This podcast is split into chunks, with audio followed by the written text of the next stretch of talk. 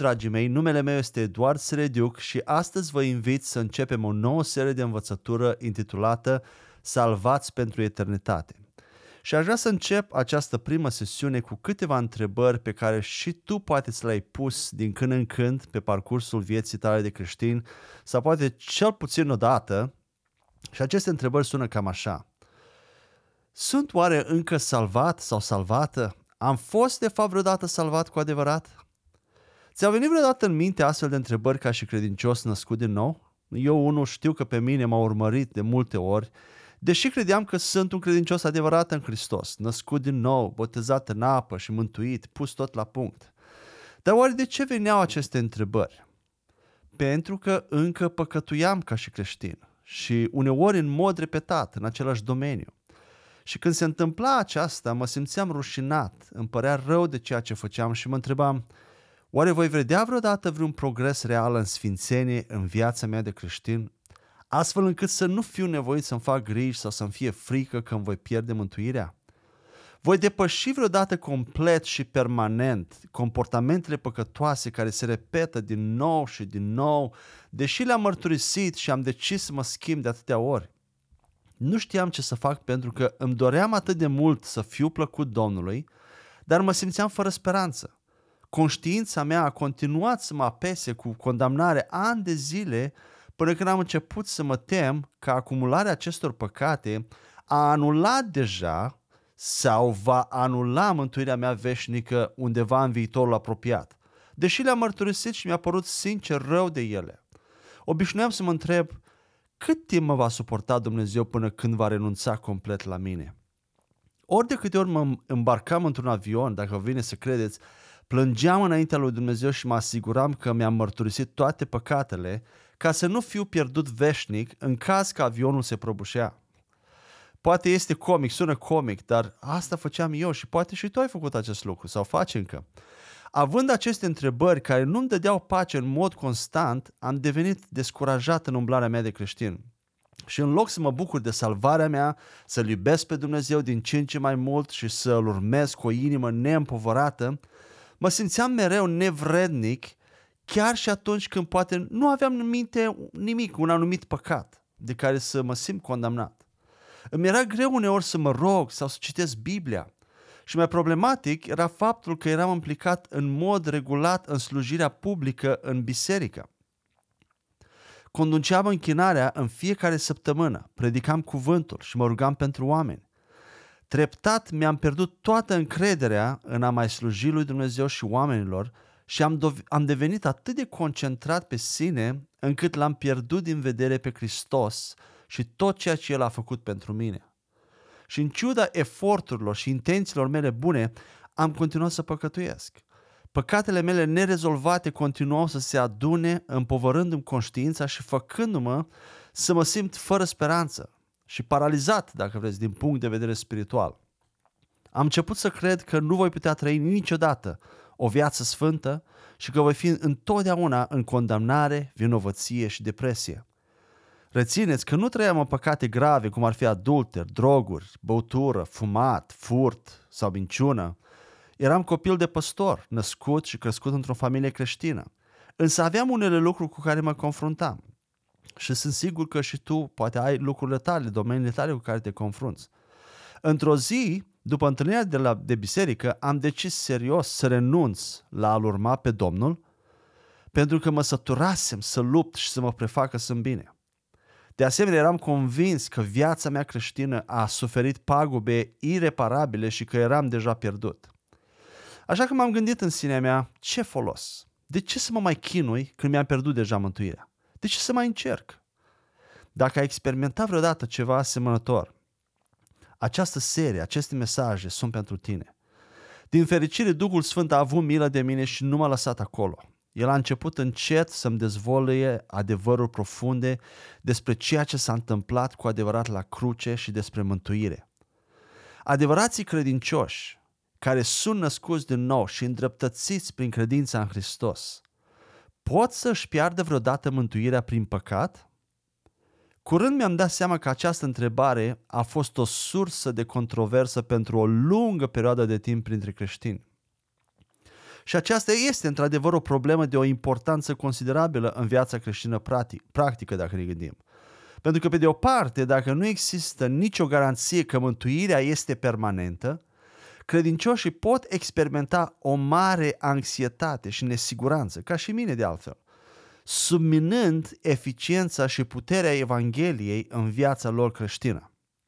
Pe de altă parte, dacă mântuirea este sigură și credincioșii sunt păstrați și salvați independent de viețile și faptele lor, rezultatul ar putea fi de lăsare sau indiferență față de cerințele morale și spirituale ale Evangheliei, ceea ce se numește în, în alte cuvinte libertinism. Prin urmare, clarificarea și stabilirea învățăturii scripturale referitoare la siguranța credinciosului este esențială pentru o viață biruitoare de creștin. Și au existat două perspective predominante ale acestei controverse asupra siguranței eterne a salvării. În istorie mă refer. Una în care perseverența noastră în credință și sfințire condiționează păstrarea mântuirii, iar cealaltă în care mântuirea este asigurată de Dumnezeu pentru eternitate, independent de sfințirea noastră. Și în această serie voi susține că mântuirea autentică este păstrată de Dumnezeu pentru totdeauna, sfințirea fiind, fiind un rezultat al acelei mântuiri și nu o condiție pentru a o menține. Și voi realiza acest obiectiv dezvăluind mai întâi dovezile biblice conform cărora credincioșii adevărați în Hristos nu își pot pierde niciodată mântuirea. Apoi voi aborda cele mai comune obiecții biblice la siguranța veșnică a mântuirii pentru adevărații credincioși născuți din nou și voi încerca să răspund la ele rând pe rând. Această serie este o continuare a, serii, a unei serii anterioare intitulată Gloria Neprihănirii pe care o găsiți pe site gratuit și în podcast și audio-video și vă, vă, vă încurajez să o ascultați pe aceea întâi sau să o vizionați înainte de a ajunge la această serie. Ea descrie, această serie care suntem acum, descrie o altă aplicație sau consecință pe lângă mărturisirea păcatelor și cina Domnului pe care le-am deschis în seria anterioară, o consecință a realității că credincioșii au devenit liberi de condamnare pentru totdeauna, iar păcatele lor viitoare au fost de asemenea eradicate și îndepărtate. Și haideți să începem uh, uh, primul capitol, în care, capitol mare, în care vorbesc despre dovezi pro, al, uh, pro salvarea eternă sau dovezi ale salvării eterne. Și un prim subcapitol aici eh, despre care, eh, despre care vreau să vorbesc este un dar gratuit și irevocabil. Și azi, haideți să citim două pasaje care ilustrează însăși natura mântuirii și a vieții eterne. Efesen 2 cu 8 spune așa, căci prin har ați fost mântuiți prin credință și aceasta nu vine de la voi, ci este darul lui Dumnezeu. Și haideți să citim și Roman 6 cu 23 fiindcă plata păcatului este moartea, dar darul fără plată al lui Dumnezeu este viață veșnică în Isus Hristos, Domnul nostru. Prima dovadă că tu, ca și credincios născut din nou sau credincioasă, nu îți poți pierde mântuirea niciodată este faptul că mântuirea și viața eternă sunt daruri gratuite de la Dumnezeu. Chiar și expresia dar gratuit este un pleonasm, pentru că orice dar în sine este gratuit, prin însăși definiția cuvântului dar. Însă am folosit-o aici pentru a mă asigura că înțelegem că este gratuit.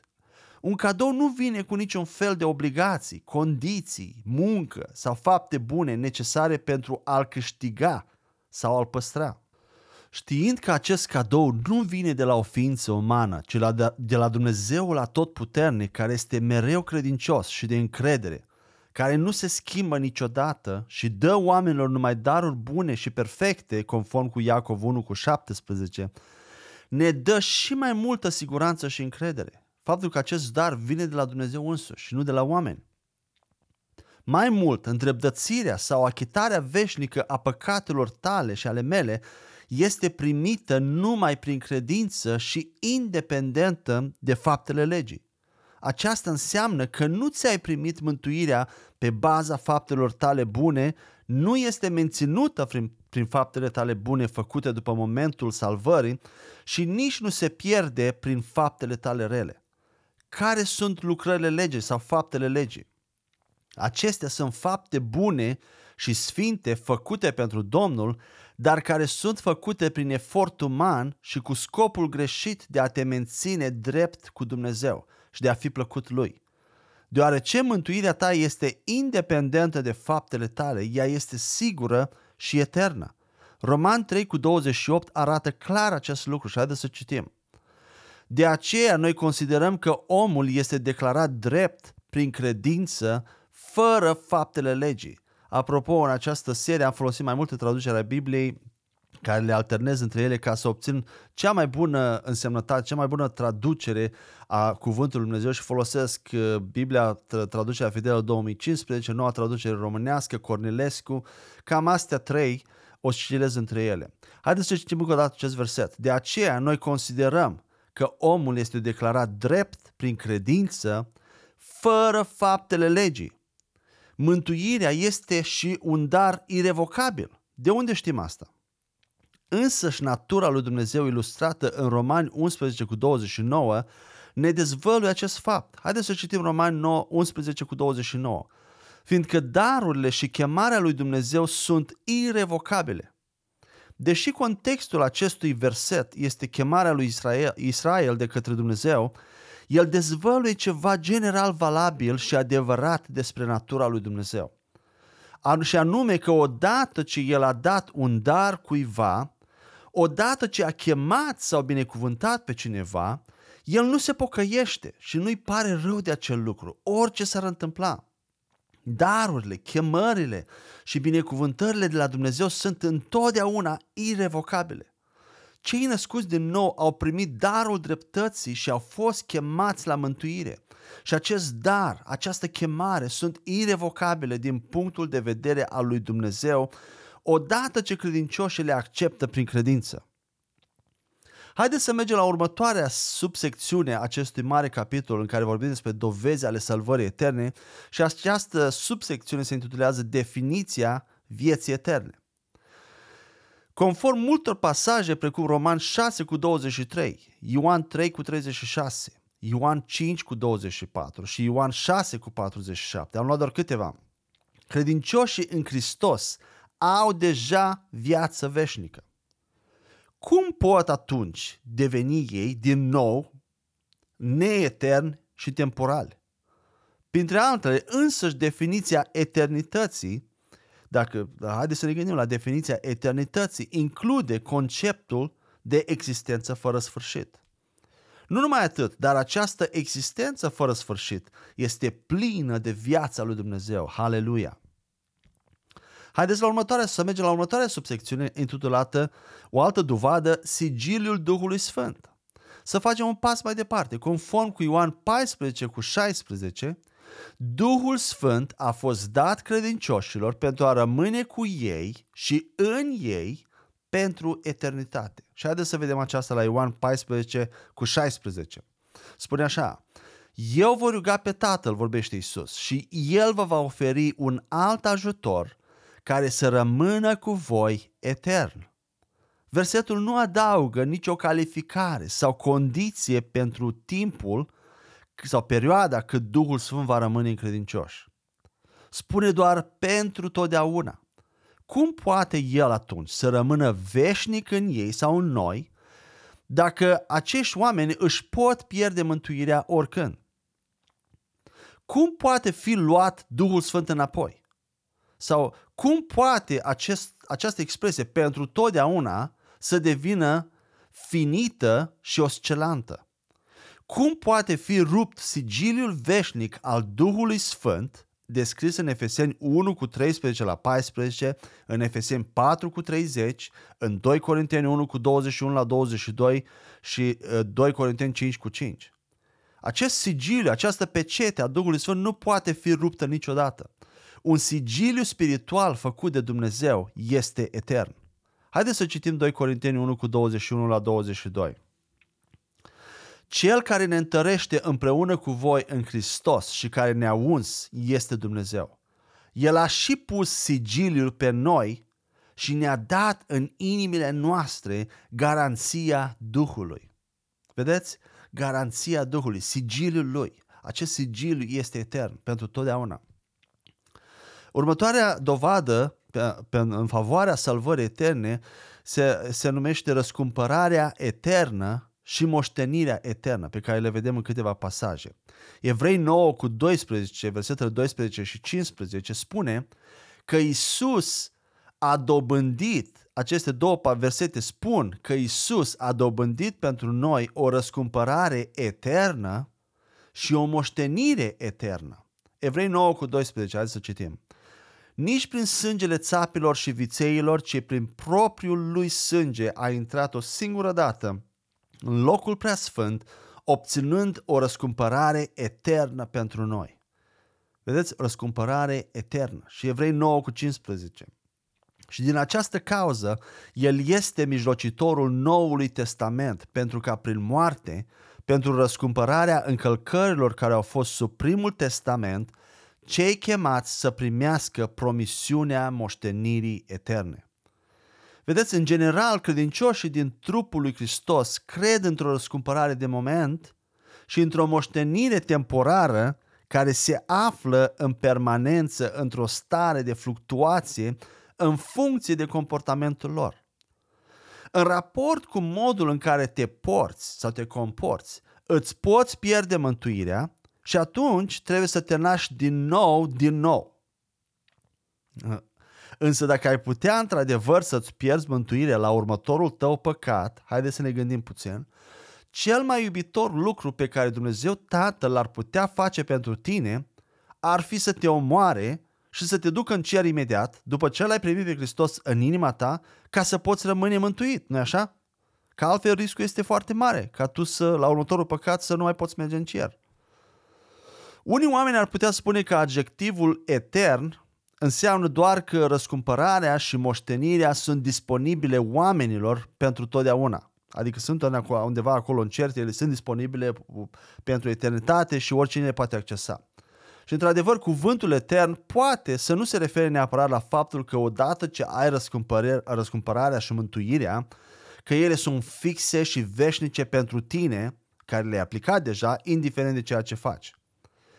Totuși, dacă ne uităm la contextul în Evrei 9 și comparăm vechiul legământ, unde marele preot intra o dată pe an în locul preasfânt cu sângele animalelor ca să-i spășească pentru oameni, să facă ispășire, dacă comparăm acel vechi legământ cu noul legământ, unde Isus a intrat o dată pentru totdeauna în locul preasfânt cu propriul său sânge, putem concluziona că răscumpărarea veșnică pe care Isus a obținut-o pentru noi este și ea fixă și veșnică în natură. Termenul etern înseamnă că răscumpărarea nu este temporară sau parțială, ci acoperă toate timpurile și toate păcatele. Amin, haleluia. Haideți să mai uh, mergem la următoarea, următoarea dovadă sau următoarea subsecțiune din acest capitol care se intitulează Sămânța nepieritoare. Și acest argument vine din 1 Petru 1 cu 23, care vorbește despre sămânța cuvântului lui Dumnezeu. Și haideți să citim 1 Petru 1 cu 23, citesc din Biblia versiunea actualizată. Voi ați fost regenerați nu dintr-o sămânță care se degradează în timp, ci prin cuvântul viu al lui Dumnezeu care rămâne etern. Deci este o sămânță care nu va fi distrusă. Vedeți ce spune, ce frumos spune această traducere, acest, acest verset. Noua creație se naște din nou din sămânța nepieritoare și nealterabilă a cuvântului lui Dumnezeu, care este o entitate vie și rămâne în veci. Din moment ce cuvântul lui Dumnezeu trăiește pentru totdeauna, cum ar putea vreodată să piară o nouă creație născută din această sămânță? nu așa? Haideți să mergem și mai departe. Încă o dovadă. Vedem din alte pasaje. Un singur spirit cu Domnul. Pe baza 1 Corinteni 6 cu 17, Odată ce ești mântuit și te unești cu Domnul, Biblia spune că ești făcut sau ești făcută un singur spirit cu El. 1 Corinteni 6 cu 17 citesc o combinație între Biblia, versiunea actualizată și noua traducere românească. Spune așa, dar cel care se unește cu Domnul devine un singur spirit cu El. Cum ai putea să fii despărțit vreodată de El în această situație? Aceasta ar însemna o ruptură, dacă vreți, a Trinității în sine, ceea ce este imposibil. Pentru că chiar și atunci când Isus a fost pe cruce, el nu a fost despărțit de trăime uh, sau de Trinitate în Duhul său. A rămas una cu Trinitate. În trupul său, sufletul său a experimentat moartea, a experimentat păcatul, a fost făcut păcat, dar în Duhul lui el a rămas unit cu Trinitatea.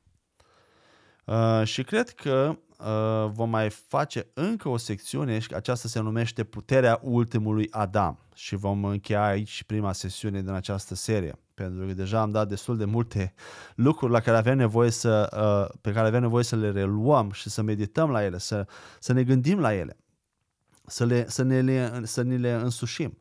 Haideți să vedem puterea ultimului Adam. Un alt argument biblic puternic în favoarea permanenței mântuirii vine din Roman 5, care îl descrie pe ultimul Adam, adică Isus Hristos, ca fiind mult mai puternic decât primul Adam. În ce fel? Hai să vedem. Înainte de venirea lui Hristos, uh, și haideți să ne gândim să, să fim atenți aici. Înainte de venirea lui Hristos, nimeni nu putea cădea, să zicem așa în ghilimele, nimeni nu putea cădea din moarte și din întuneric în dreptate, tot în ghilimele. nu așa? Indiferent de câte fapte bune și sfinte a făcut sau ar fi făcut. nu așa? Nu putea trece prin faptele lui bune să treacă din moarte și să anuleze moartea și din întuneric și să devină drept, să, să intre în viață. Acum, dacă oamenii care sunt creați noi, conform 2 Corinteni 5 cu 17, și sunt transferați din domeniul întunericului în împărăția lui Dumnezeu, conform cu Coloseni 1 cu 13, pot cădea înapoi, acești, acești creații oameni, dacă ele, aceste creații noi, dacă ele pot cădea înapoi în întuneric, din lumină în întuneric din cauza păcatelor și faptelor lor rele, în sensul că natura lor devine păcat din nou și își pierd mântuirea și starea lor de neprihănire, acest lucru îl face pe Iisus Hristos mult mai lipsit de putere decât primul Adam. Să repet? Deci dacă sub Adam, primul Adam, când el a căzut în moarte, orice ar fi făcut el, cu oricâte fapte bune și sfinte nu l-ar fi adus, nu i-ar fi schimbat statutul să vină înapoi în viață, să aibă viață vești și să fie mântuit. Dacă noi acum, când am devenit mântuiți, am devenit creații noi sub ultimul Adam, prin păcatele noastre păcătoase, faptele noastre rele, putem să, să trecem înapoi în întuneric, să ne pierdem mântuirea. Atunci, Hristos, ultimul Adam, este mai, mai, mai lipsit de putere decât primul, nu așa? Și natura lui Dumnezeu devine mult mai ineficientă decât natura păcătoasă. În cele din urmă, acest lucru ar arăta că moartea e mai puternică decât viața. Însă Roman 5 îl descrie pe ultimul Adam ca fiind mult mai puternic și mai mare decât primul Adam. Și aceasta în sine este o dovadă extraordinară uh, în, în favoarea mântuirii eterne. Am spus că asta e ultimul, dar mai, mai, o să mai facem încă unul. Și următoarea subsecțiune este viața naturală și viața spirituală. Apoi, uh, da, vedem aici uh, la această secțiune cu viața naturală și viața spirituală, vedem faptele apostolilor 17 cu 28, vedem cum acest verset susține că viața pământească naturală nu se poate menține singură, ci oamenii trăiesc, se mișcă și își au ființa în Dumnezeu. Haideți să citim. Citesc din noua traducere românească. Căci în el trăim, ne mișcăm și existăm. Sau așa cum a spus și unii dintre poeții voștri, că și noi suntem din neamul lui. Întrucât Dumnezeu susține, vedem în acest verset, viața naturală pământească, cu atât mai mult, cum ar putea oare viața spirituală să se susțină singură? Dumnezeu trebuie să mențină credința, dragostea și activitatea sfântă pe care El, tot El le-a inițiat prin intermediul alegerii libere a oamenilor. Deoarece Dumnezeu ocrotește, vedem cum am văzut în acest pasaj, ocrotește viața naturală tot așa ne putem aștepta ca El să o păzească și pe cea spirituală, așa cum vedem în Filipeni 1 cu 6, Iuda 1 cu 24 și în 1 Corinteni 1 cu 8. Uh, vă las să le citiți, voi poate să citim câteva acum. Haideți, haideți să le citim pe toate trei, că sunt frumoase. Filipeni 1 cu 6. Citesc din Biblia versiunea actualizată și în Biblia traducerea fidelă combinată din 2015. Spune așa Filipeni 1 cu 6. Eu sunt convins că acela care a început o bună lucrare în voi o va finaliza până în ziua lui Hristos Isus. El o va finaliza. Haideți să vedem și Iuda 1 cu 24 din noua traducere românească. Iar acelui ce poate să vă păzească de cădere și să vă facă să stați fără cusur și cu bucurie înaintea gloriei Lui. Cine e în stare? El este în stare să vă păzească de cădere. Și 1 Corinteni 1 cu 8, citesc din Biblia versiunea actualizată și noua traducere românească. El vă va susține cu forța sa până la sfârșit, astfel încât să fiți fără vină în ziua Domnului nostru Isus Hristos. Haleluia, slavă lui Dumnezeu! Mă voi opri aici în această primă sesiune și voi continua uh, în următoarele sesiuni să vorbesc despre uh, alte dovezi în favoarea moștenirii, în favoarea vieții veșnice și asiguranței credincioșilor, credincioșilor. Sper că ați fost binecuvântați de ceea ce ați auzit astăzi și mă rog ca Duhul Sfânt să vă dea și mai multe revelații, să vă dea înțelegere și să vă binecuvinteze și să vă aducă viață, prin toate aceste mesaje, să aducă viață, să vă aducă bucurie, să vă aducă pace. Amin. thank you